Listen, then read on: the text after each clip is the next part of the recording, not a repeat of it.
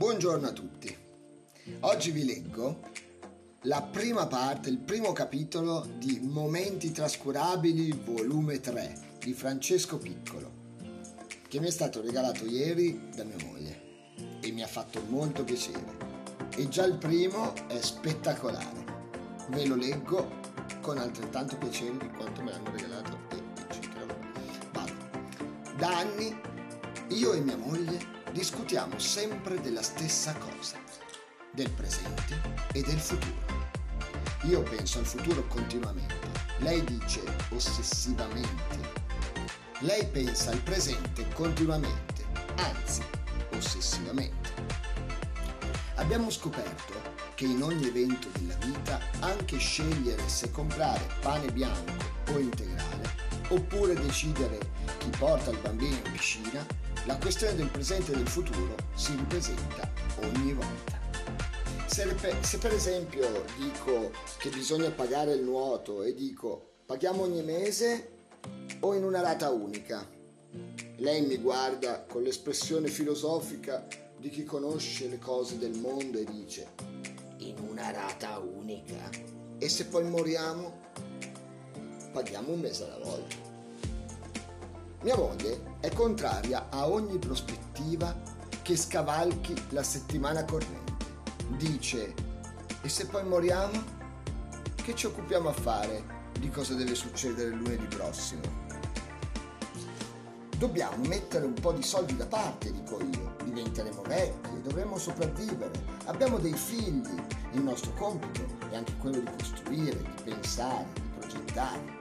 E lei mi guarda come se conoscesse davvero come è fatto il mondo e dice e se poi moriamo? Così vuole fare un viaggio nei paesi tropicali, vuole comprare i vini più costosi del mondo, vuole fare esperienza di qualsiasi cosa, vabbè, non proprio qualsiasi, cioè non lo so, spero non proprio qualsiasi, perché dice facciamola, possiamo morire all'improvviso e non l'abbiamo fatta. È facile immaginare la sua espressione, quindi, se prova ad avanzare l'ipotesi di acquistare una casa facendo un mutuo mensile, lo possiamo pagare. Certo, dobbiamo stare un po' attenti, ma è importante fare un investimento in modo che poi, quando diventiamo vecchi, lei mi guarda e dice «E se poi moriamo?» Per mia moglie, quindi, il futuro non esiste. Esistono tanti presenti consecutivi di cui dobbiamo subito approfittare perché potremmo morire all'improvviso. Quando dice queste cose, quando dice prendiamo tutti i soldi che abbiamo e andiamo in Polinesia, che ce li teniamo a fare i soldi, e se poi moriamo? Io mi chiedo sempre, ma se poi moriamo? Chi se ne importa di essere andati in Polinesia? Cioè, quando siamo morti, a chi lo diciamo che siamo stati in Polinesia? Che differenza c'è tra un morto che è andato in Polinesia e un morto che non c'è andato? Mettiamo anche che ci sia davvero il paradiso, ci sia davvero San Pietro sulla porta, cosa gli diciamo? Guardi che però noi siamo andati in Polinesia. Lui probabilmente risponderà, e a noi che ce ne importa, scusi.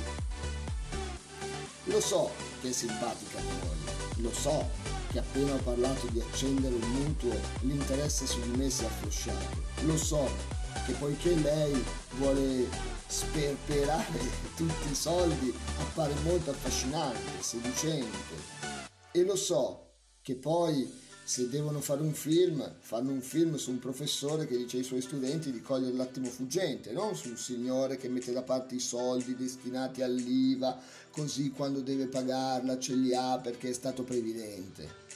Però del resto la questione della vita è che esistono sia il presente sia il futuro. Ed è assolutamente vero che succede troppe volte che uno fa tanti progetti, pensa alla sua esistenza come un periodo lunghissimo in cui fare molte diverse esperienze e all'improvviso muore. E tutto questo non ha avuto nessun senso, lo so. Però c'è una questione di cui mia moglie non tiene conto.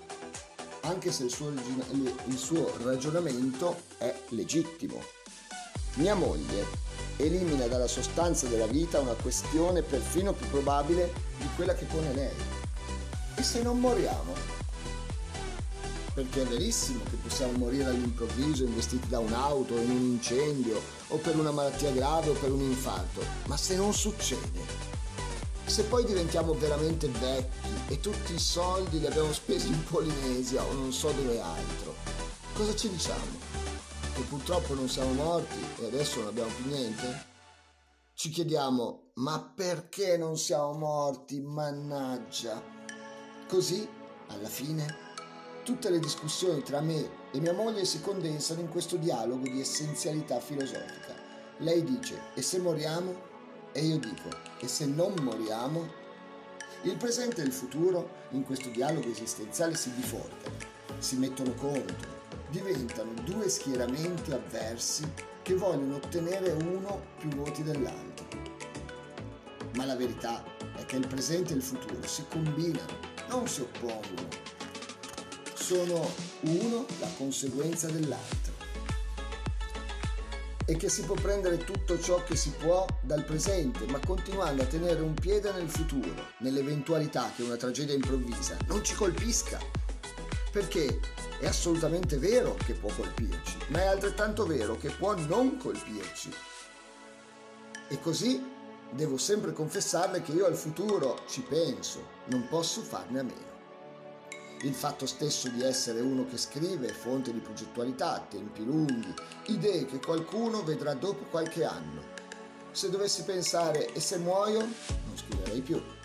Mia moglie annuisce, per niente convinta. E poi, appena ci dicono che qualcuno ha avuto un infarto, una malattia grave, un incidente, non voglio dire che è contenta, per carità, anzi, dispiaciutissima, però conserva la lucidità di venirmi subito a cercare per dire, lo vedi? Lo vedi la vita com'è? È inutile costruire, fare un progetto, perché se poi fai un incidente, hai un infarto o scopri una malattia grave, l'unica cosa sensata da fare nella vita è prendere un aereo e andare in Polinesia.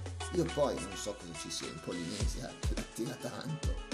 Ma allora, se davvero vogliamo andare fino in fondo alla filosofia di mia moglie, quando mi propone il viaggio in Polinesia perché tanto poi moriamo, potrei dirle con la stessa logica che ce la siamo voluta a fare la vita se poi moriamo, o in modo più definitivo, vivere, e che viviamo a fare se poi moriamo.